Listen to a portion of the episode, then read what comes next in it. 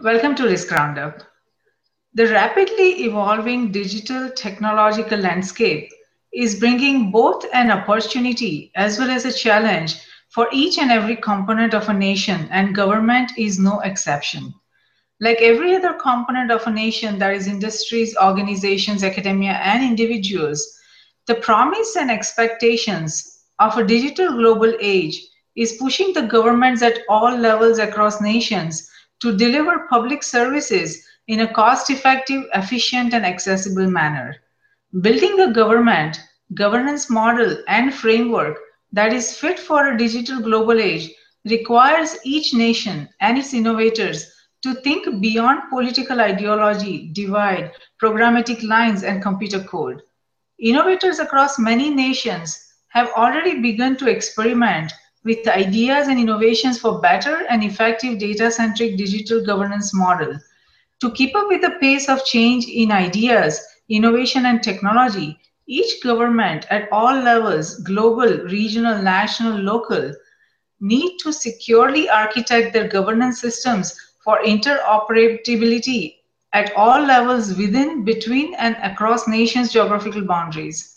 A strong need for common standards across nations to produce and promote a governance model that is based on real data and not ideological agenda and wishful thinking and an openness from conception to commercialization is a need of the digital global age.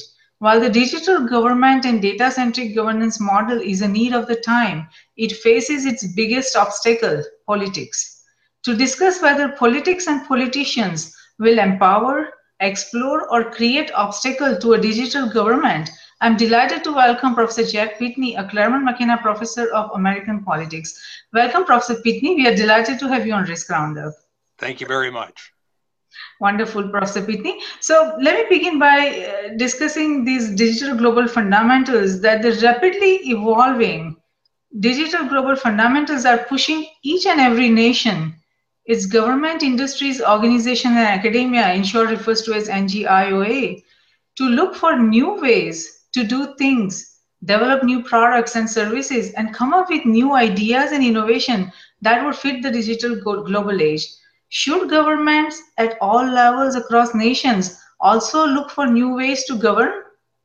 Oh, absolutely. And uh, this is something that's been going on for some years. I remember in the late 1980s, it was a great innovation that certain local governments were able to set up tiny kiosks in the uh, middle of town to conduct uh, a limited amount of uh, business. Now, think people can do these things uh, on their smartphones. And that's uh, a tremendous innovation in service delivery. The question that you pose it goes beyond service delivery, beyond the posting of information to the very process of governance. And that's something that uh, political leaders around the world are studying. Right now, there's legislation before Congress to provide for virtual meetings of Congress where people do not even have to come to the Capitol building, but instead can take part in votes and deliberations uh, remotely from their districts.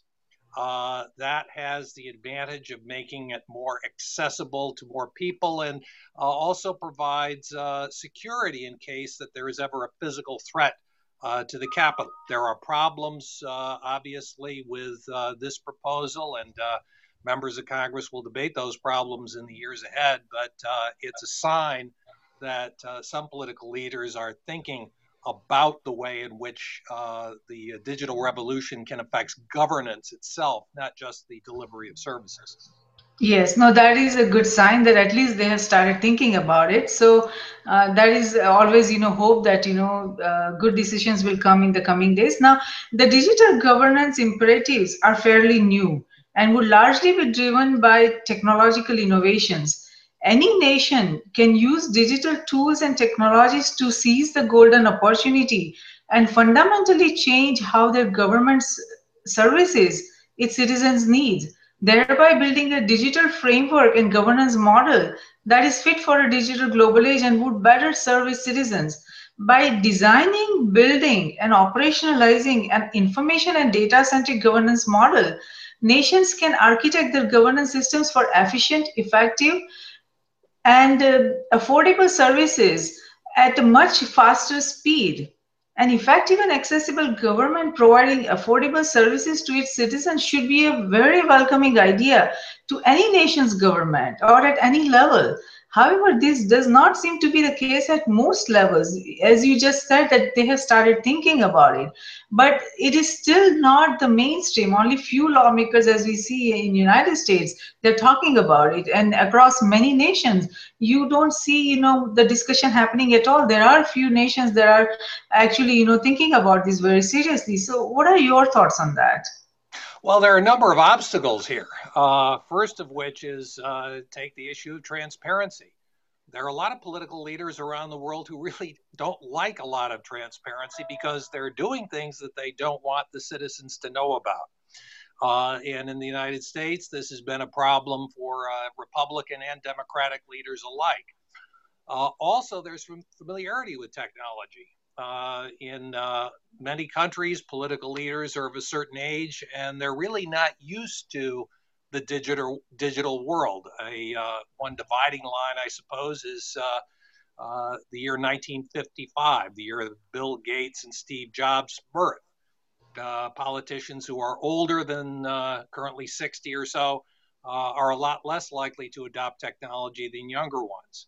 Uh, and then there are government workers and other interests who uh, have uh, uh an incentive not to encourage uh, efficiency. There are people who benefit from a lack of efficiency, and this is true uh, around the world. Yes, that is very true. That is true, you know, across any nation, in all nations. So now the quality of digital services that nations government provide will determine the reputation and trust as a governing institution fit for a digital global age. Now, data-centric government means that governments respond to citizens' need and make it easy to find and share information and accomplish important tasks. It requires holding governments to a high standard of timely data, informative content, simple transactions, and seamless interactions that are easily accessible by the citizens. Now, while the industries are moving at a full speed ahead towards a digital global age, the government seems to be in no rush to fill the gap to its development and evolution in a digital global age.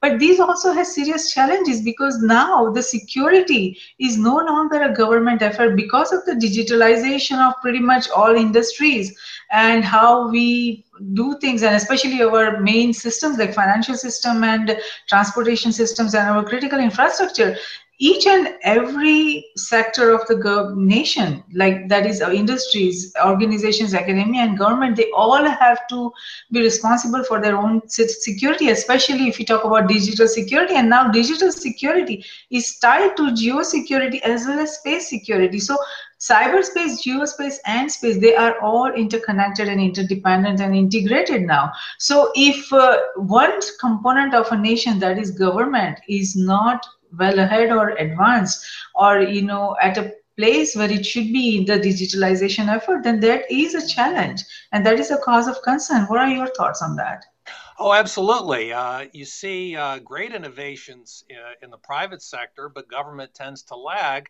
and that tends to be a drag in turn on the private sector. For example, uh, in the private sector, if you want to uh, build a construction project, you need a variety of government approvals. And if government is slow in providing those approvals, then uh, the project will lag. And you see that over and over again in pretty much all countries and uh, all levels of, uh, of private enterprise. One of the things I teach my students is the wide extent of activities uh, in the private sector that are, that are dependent in some way on government. And if government is lagging, that is going to have effects for the private sector as well. Yes, very true. That is going to be the case. Now, nations that are moving towards digital governance will need to develop a process to manage the rising challenges and divide of diverse cultures, processes, and skill sets that are out of step with the technologically advanced data centric era. Overcoming these barriers will be a key to the digital government of a digital global age. Now, while technology promises to overcome all these barriers and pretty much solve all big problems that you know each nation faces, will the political divide and politics let technology overcome these barriers? Well, there's only so much that uh, technology can do take the, the Middle East conflict. Uh, technology is not going to solve the problems uh, that lie between, say, the Palestinians and uh, the Israeli government. Uh, that is something that preceded and will follow uh, technology. Uh, but technology can allow people within a country to communicate with each other and in some ways prevent misunderstandings and miscommunication. But ultimately, there are a lot of conflicts that aren't uh, matters of miscommunication. There are conflicts of basic interest that technology is not going to be able to overcome. Uh, well, that is partially true, I would say. I mean, uh, when the technology is allowing citizens of each nation to communicate with each other fairly openly then a lot of this you know propaganda that is happening by certain you know groups who wants to stay in power and who doesn't allow certain you know peace process or other you know uh, initiatives to be successful those will eventually fail. Well yeah it's not going to be overnight but that will you know bridge the gap. And it it's imp- i mean it's not just technology but when what happens is when in addition to the technology, developing digital systems, developing a simultaneous effort in developing organization frameworks, processes, tools, and technologies that are also very important to make the to have the technology have a positive impact across nations. And I mean, we have seen that early efforts to put computers in schools failed to result in performance improvements because they were not accompanied by fundamental changes in teaching methods that suited the technology. The failed implementation of enterprise resources in many governments is another classic example of expectations falling short due to a failure in change processes or build cultures that foster change. Same goes for digital global age. If we have the technology, but if we don't have the associated ecosystem that is, you know, working together, then we are not going to see that change that that is happening. So I think you know it, any major problem. I'm very hopeful that technology will be able to solve or at least facilitate. I would say the, any you know major problem across nations, and we should be seeing a lot of positive changes across each and every nation, including you know Middle East conflict. I am positive that you know technology and communication channels once they opens up, it is going to bring a lot of positive change. So now let's move to other point. Any entity any entity's digital maturity is influenced to a great degree by its digital strategy. Lack of strategy is the leading barrier impeding early stage organizations, irrespective, irrespective of any component of a nation, from taking full advantage of digital trends. The digital strategy needs to boost innovation and improve decision making. Now, the idea is that every domain of government should be able to deploy and use digital technologies in a manner that can increase the service level standards, improve interactions with citizens, and raise efficiency. Now, do governments strategize collectively to improve their governance model and framework? Well, uh, that's a great question, and uh, it varies by country. In the United States, we have a federal system, uh, about 90,000 different governments in the United States, and coordination among those governments uh, is often difficult. Uh, what happens at the state level doesn't necessarily jive with what's happening at the federal level, and this is true uh, of a number number of countries throughout the world as well. Uh, and as far as strategy goes, you put your finger on the problem. It isn't simply a matter of dropping uh, technology on somebody's desk and expecting that that's going to bring about change. Uh, it involves hu- the human factor as well, teaching people how to use the technology, and oh, and it's not just being able to enter the right commands; it's knowing how to use the technology, how to integrate the digital world into the way one thinks about problems. And this is something that starts uh, in the schools. Uh, for example, uh, access to technology, of course, is a problem of inequality in the United States and elsewhere.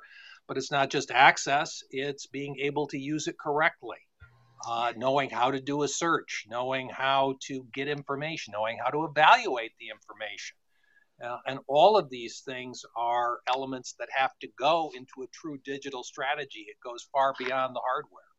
Yes, very, very true. Education and awareness is very important at all levels, you know, starting from elementary school to probably adult schools, I would say, you know, because everyone needs uh, to be educated about the technological change that are coming up. Now, the exponential changes that drive digital transformation challenge the established models of leadership, politics, and governance. In the new digital era, Leaders are required to make decisions more quickly in the face of a constant evolution in the art of the possible. For public sector agencies across nations, the hierarchies and governance structures are often more pronounced than in the private sector. Trying to change is not easy and will not be easy. What are your thoughts on that? Well, yeah, the uh, key word there is hierarchy. And if the people at the top of the hierarchy uh, aren't uh, thinking in a digital way, there's going to be miscommunication and losses of opportunities uh, to take full advantage. And uh, I think just about everybody who's worked in a large organization can think of examples of uh, people at the lower levels being totally fluent in technology, uh, but not being able to get that message across to the people at the top. Uh, and uh, that is a problem that will eventually get better as uh, the rising generation moves into uh, positions of leadership, but it's always going to be uh, a problem. You know, to put it bluntly, older people are going to be uh, a little more behind the times with technology than, than younger people. Yeah, um, that is very true. But at the same time, it is also not necessary that each and every individual is technologically savvy. Like we don't need to lo- know, learn each and every technology. We don't okay. need to uh, understand each and every technology but we need to have a vision that how can we use this technology or the digital landscape to be able to do things in a different way. And that is necessary. So probably lawmakers and you know our political leaders they don't need to be technologically savvy. They just need to have a vision that how can we change the current you know governance model using this technology and the digitalization process processes information communication technology how can we do things in a different way and that vision they could easily have because they have so much experience. They are the best people to expedite this process. They know what things are not working. They know how to you know make things simpler or how to make it affordable.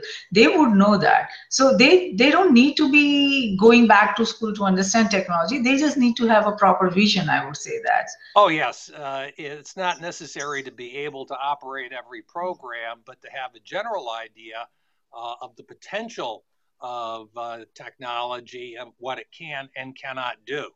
Uh, yes. And uh, if leaders are able to do that, we'll be in much better condition.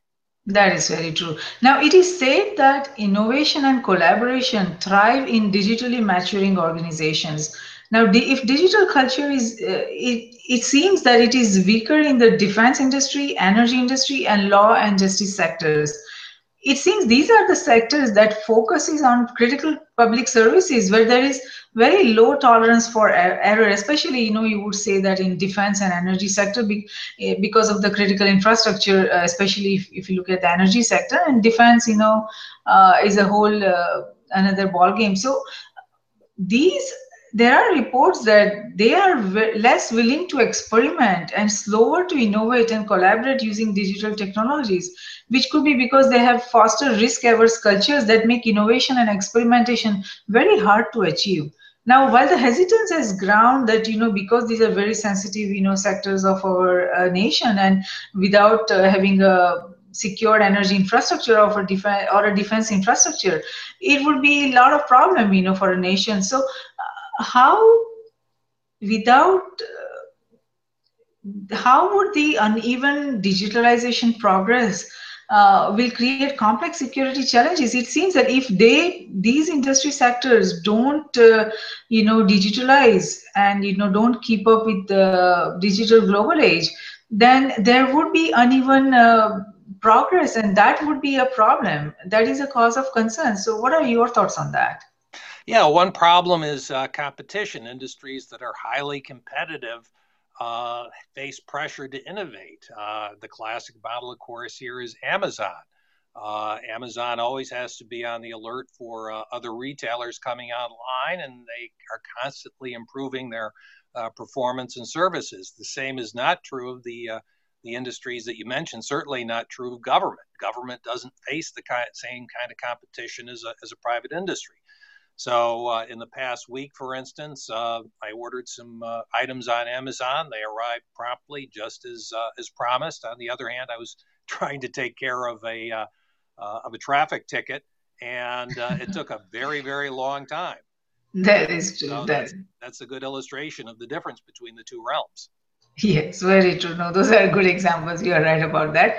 Now, political leaders trying to drive change always face competing priorities. In particular, many struggle to find a balance between transformation and survival, as most government organizations lack the strategy or will to achieve digital transformation.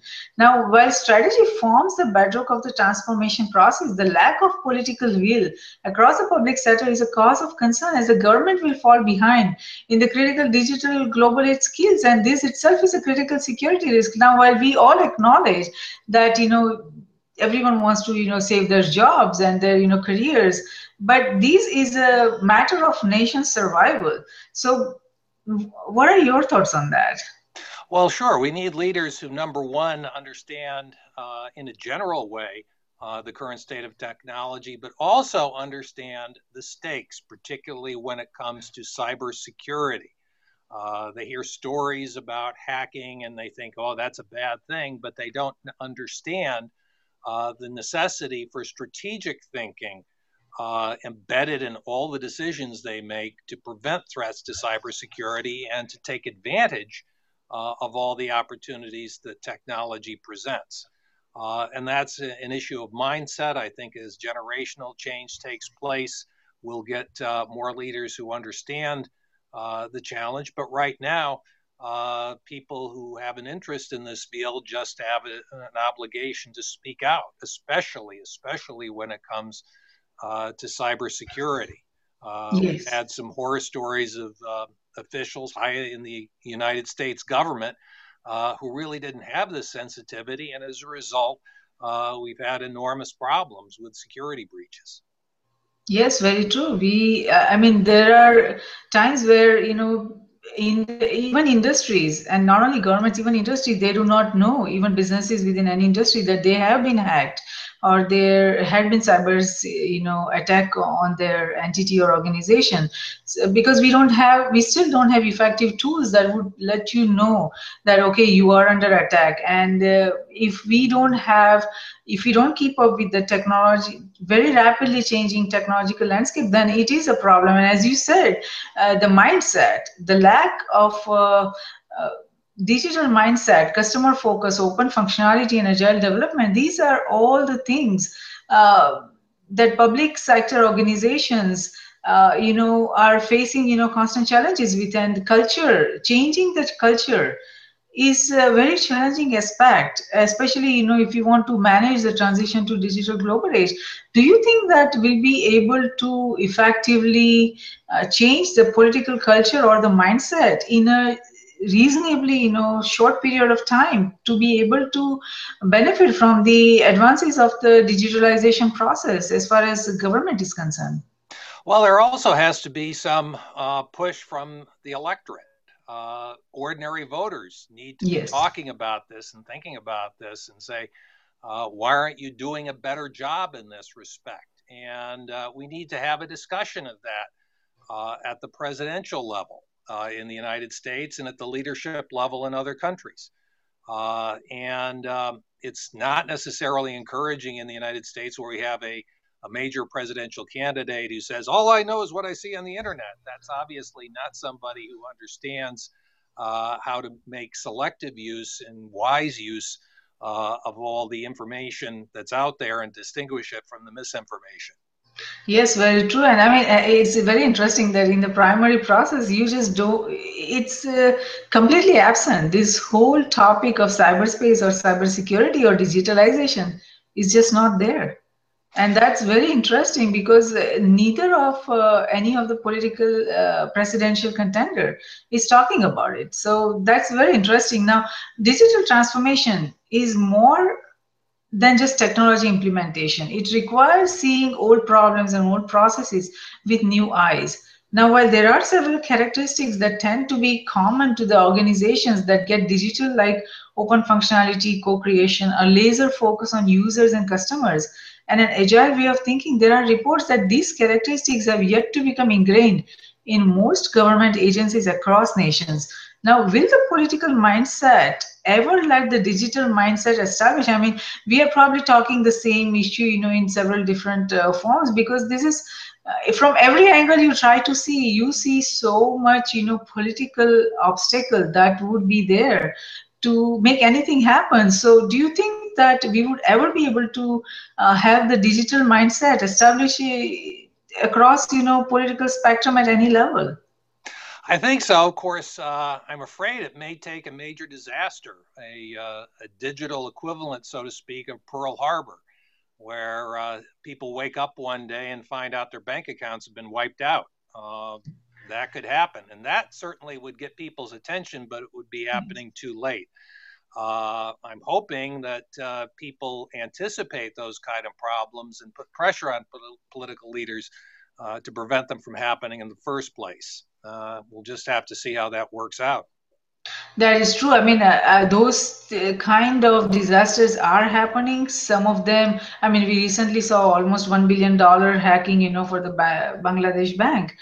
And there are a lot of other, you know, places also, this kind of major disasters are happening. Some are uh, not coming to the, you know, information is not shared in a transparent manner because there are a lot of challenges in sharing the information so we are not able to come to know all of those you know disasters that are happening across private and public you know uh, sectors but they are happening and this is a serious uh, you know it's a very critical risk and it's a cause of concern but uh, people needs to be more educated. The, that's the reason we have started risk roundup so we can talk about these kind of challenges these kind of risks that are you know everyone is facing across nations is government industries organizations and academia and we can have uh, we can try to create awareness about these critical challenges uh, now, to achieve digital transformation, governments need to make the overall process of developing and delivering services more open than it is now. and users will need to be involved from the beginning and throughout the development and deployment journey of any software or any technology to outline what needs to be achieved with users at each point of development. Now, would embracing the overall idea of doing more agile development than governments are used to is possible because you know if if we remember how the healthcare initiative even just to develop the healthcare portal how many challenges we went through and how many retakes had to you know they had the government had to do to just have a very successful or fairly successful digital portal for the healthcare. That's right. And uh, the challenge for government is not to think from the top down from the bottom up uh, that is, what is the experience of the citizen? What is the experience of the person using this service? You want to get information about healthcare. Uh, is it going to be available in a way that's simple, understandable, workable, and doesn't crash? Uh, and that's true across the entire range of services. Uh, for example, here in the state of California in the United States, uh, the uh, Secretary of State's office provides a good deal of information, but at least until recently, it's not been in a format that most people could use. And it's very difficult to understand. The data are not uh, organized properly. We have a new Secretary of State who's trying to fix the problem. Uh, but uh, one would think that California would be a leader in, in digital governance, but unfortunately, we're actually a laggard. Oh, that's very interesting. Why why do you think uh, California is lagging behind in this? Well, we have leadership in Silicon Valley, and Silicon Valley isn't that far geographically from Sacramento, the state capital, but it might as well be a thousand miles away. Uh, we just haven't had the uh, the kind of laser-like focus that you mentioned on technology. We have a, uh, a leadership that has other priorities. I see, I see. I mean, that is very strange because uh, you would think that because Silicon Valley is there, that, you know, this state of California would be well ahead and, you know, they would probably lead in the digitalization effort or, you know, uh, trying to build a model that is fit for digital global age but it's not happening. So obviously there is a divide. I mean uh, the, every everybody's working in silos you know even within a sector or within a you know nation each component of the nation is developing at its own pace. There is no communication there is no collaboration cooperation. So those are all very serious challenges and uh, hopefully you know there is some collective effort uh, collaborative effort to you know advance and progress in a digital global age that makes sense for each state for each nation. Uh, and they need to study this collectively. So let's see you know how that shapes up. But uh, while government agencies tend to focus on securing internal buying rather than on delivering to customer needs that is the citizens.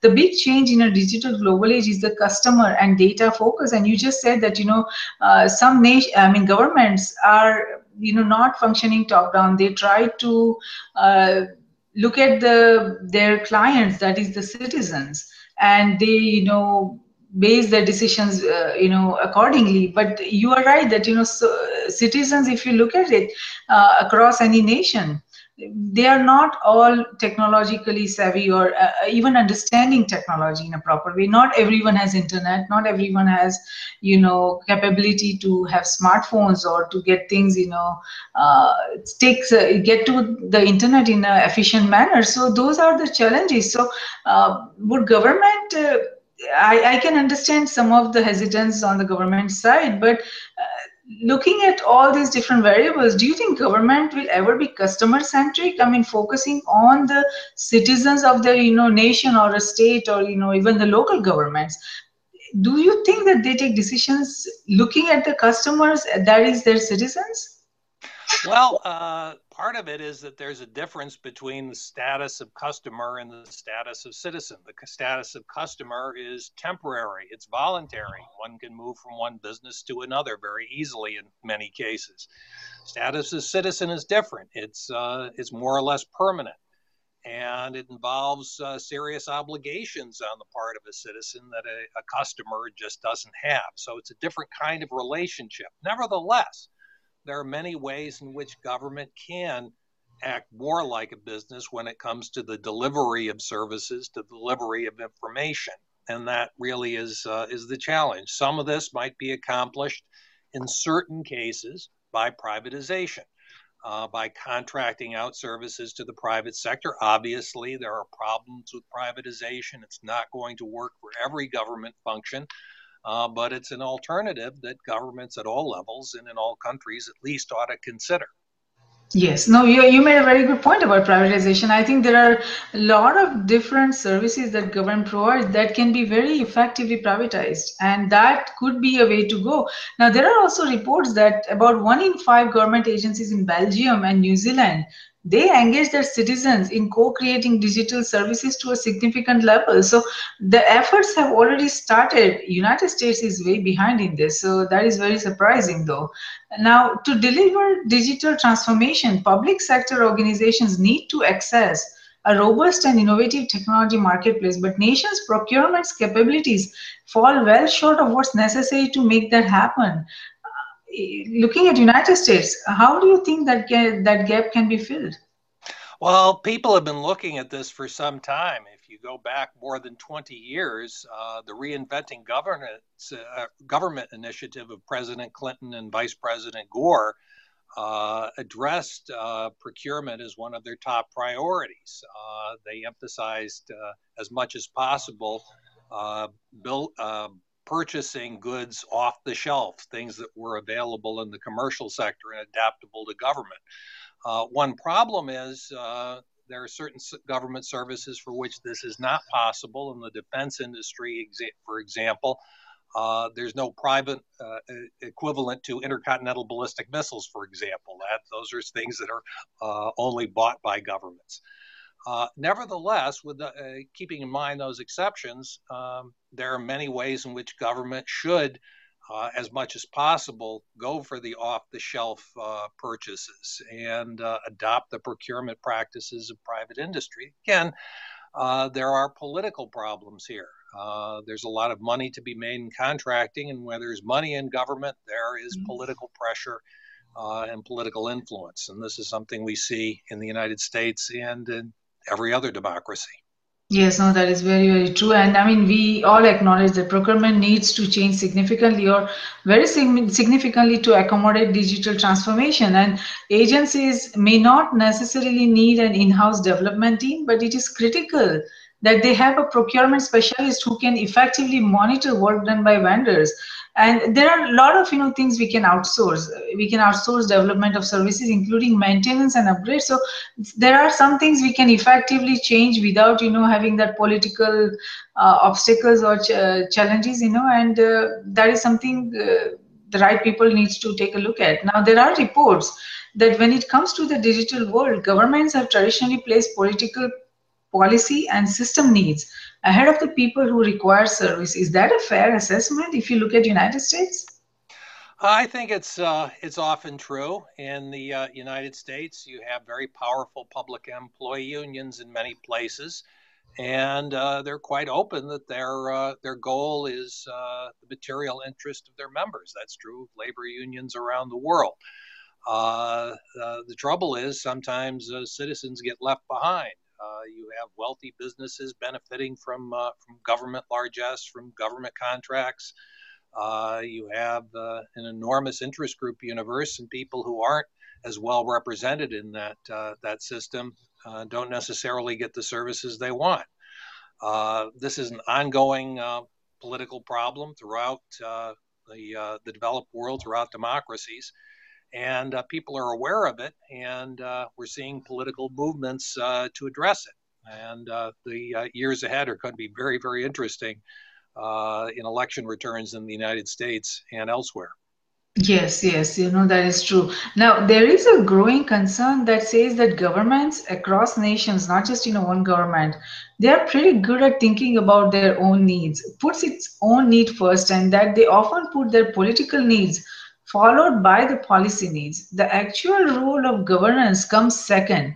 The third then generally becomes the system needs, that is IT or any other system that they're working on. And then the user or the citizens comes very, very last.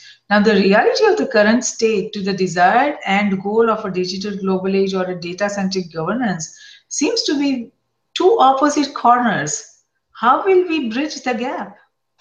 Well, there's uh, the old joke that uh, politicians believe in the greatest good for the greatest number, and to them, the greatest number is good old number one.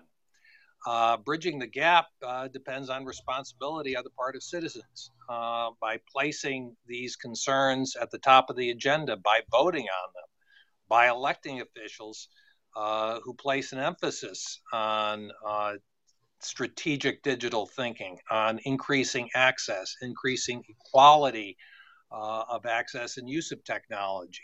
Uh, so some of this is the responsibility of, uh, of electorates throughout the world to uh, appraise officials on the basis of their performance and make it in those officials' interest uh, to, to think strategically and to be responsive to the demands of the digital age. I mean, you you are absolutely right about this strategic thinking. I mean, even if you look at the private industries, the strategic thinking that strategic risk assessment is pretty much absent. If even if you look at major, you know, corporations, big corporations, uh, that is not there. They, the think, the thought process that okay, with this change of the cyberspace, what kind of change it would happen to the business models or the way we do things, the way we develop products or services, how it is going to change people are just not thinking even in private sector. So talk about public sector it is just non-existent.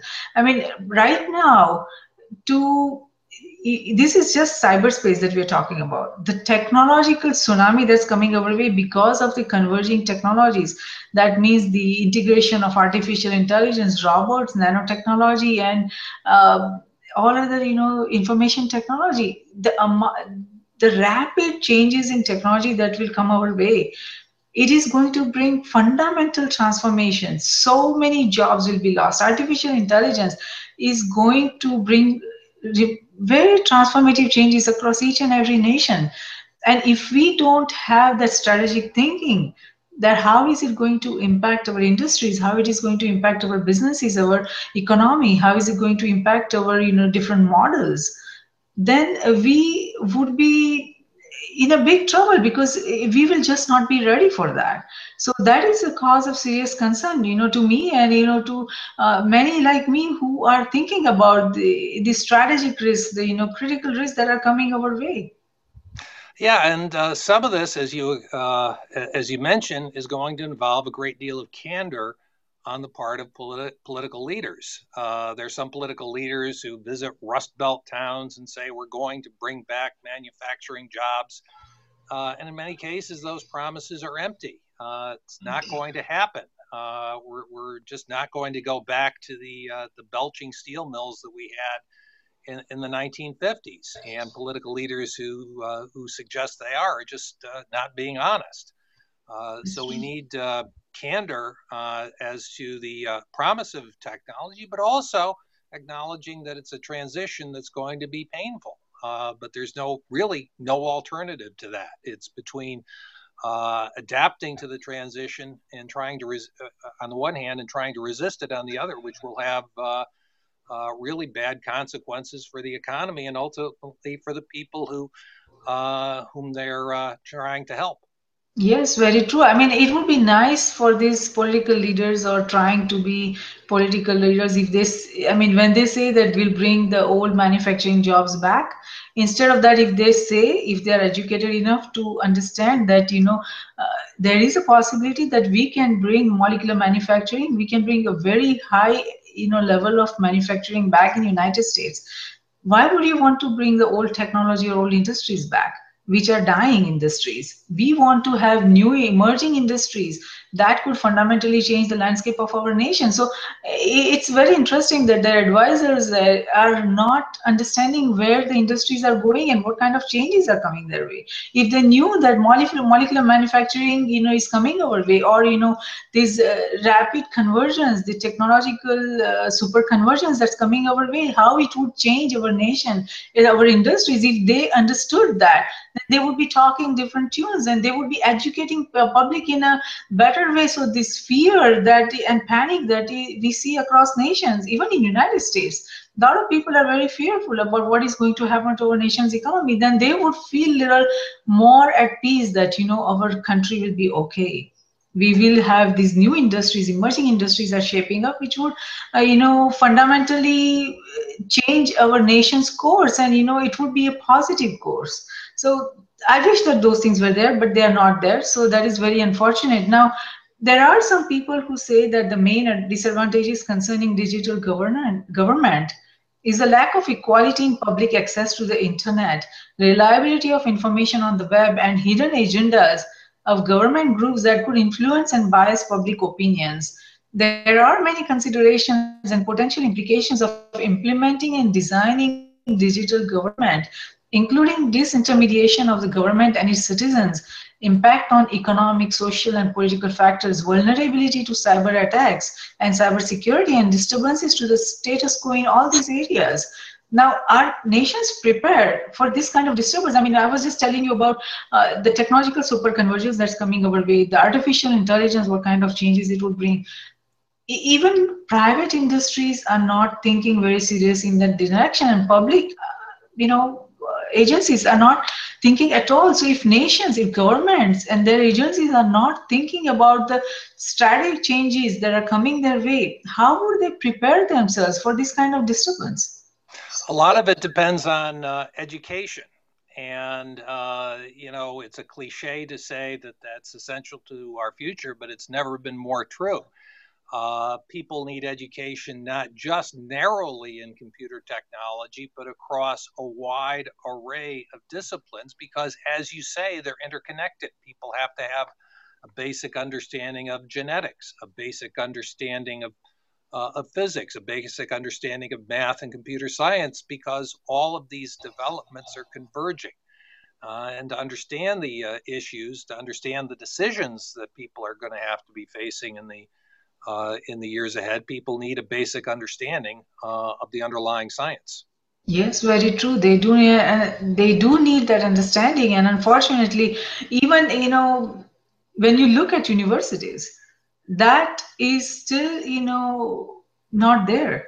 Universities, if you look at across nations, you know there are many many universities, and you talk to faculty. A lot of them are not even themselves educated enough to understand what kind of changes they would bring. I recently had been on a trip to India to give my talk at several universities, and some of the universities I was so shocked that the faculties, the deans, they had absolutely no idea of what you, what I was talking about, and that is really a cause of concern. If the faculty, if the education educators if they are not aware of what changes are coming you know uh, in the, across their nations or to their nation's way then how would they prepare the next generation?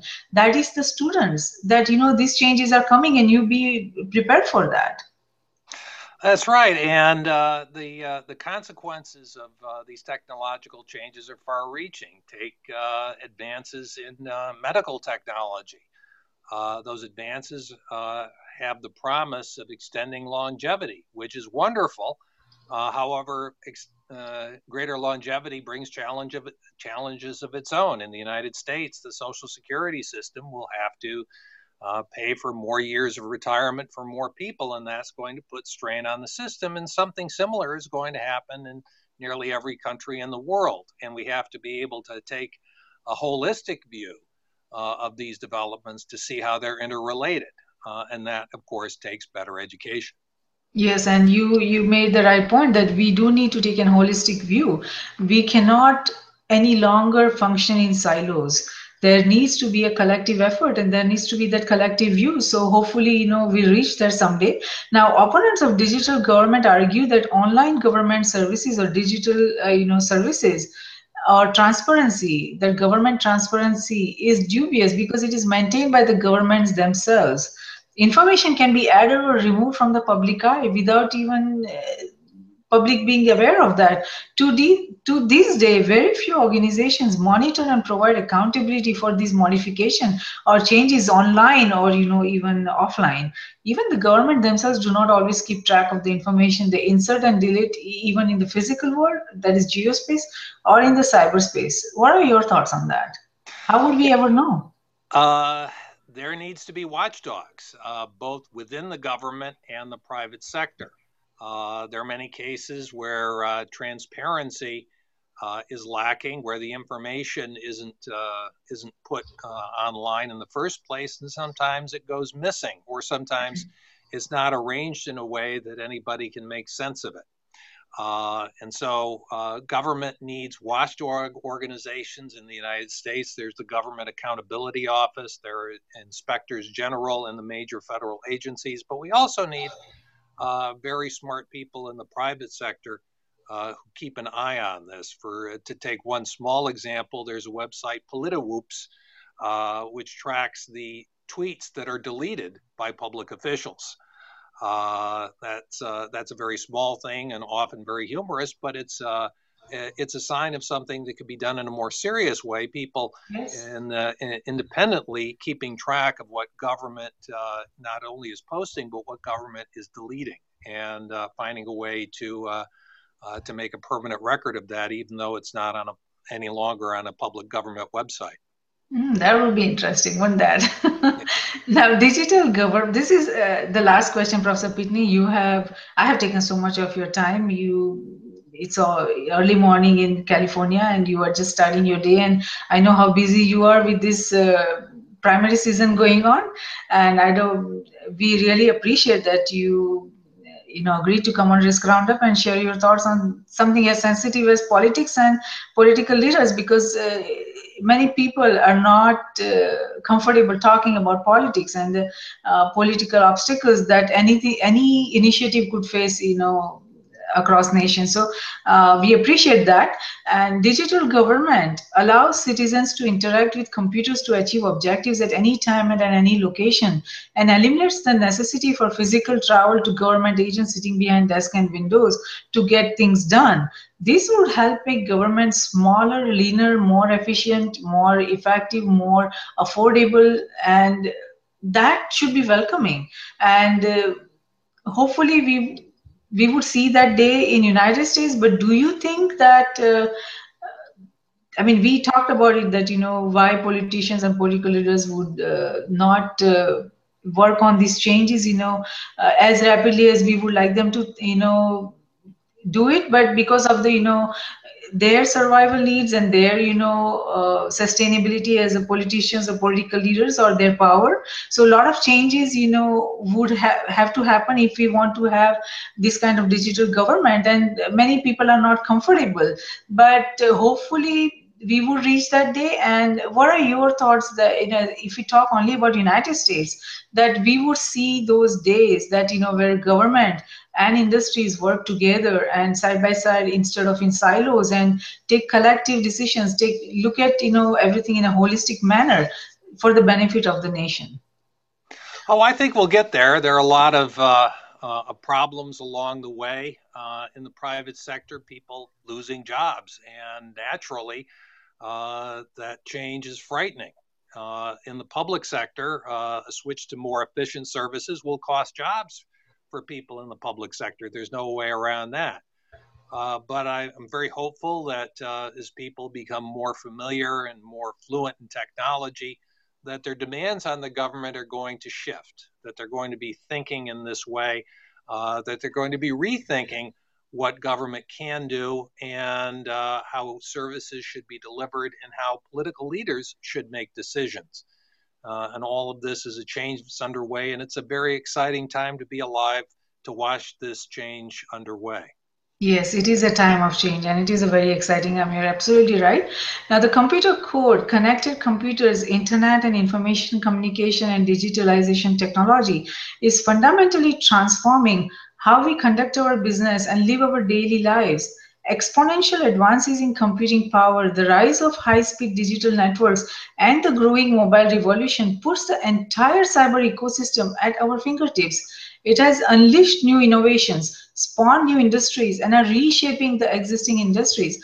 The time has come to define and design a digital government, one that is efficient, effective, affordable, and focused on improving the delivery of services to its citizens. Risk Group Cybersecurity Risk Research Center and Strategic Security Risk Research Center are created for this very purpose to identify, evaluate, and manage the risk facing NGIOA in CGS, that means nations, is government, industries, organizations, academia in cyberspace, geospace, and space, and to discuss, debate, and define necessary framework, structure, processes, tools, and technologies to manage the security risk of not only the digital global age, but also of the coming technological superconvergence.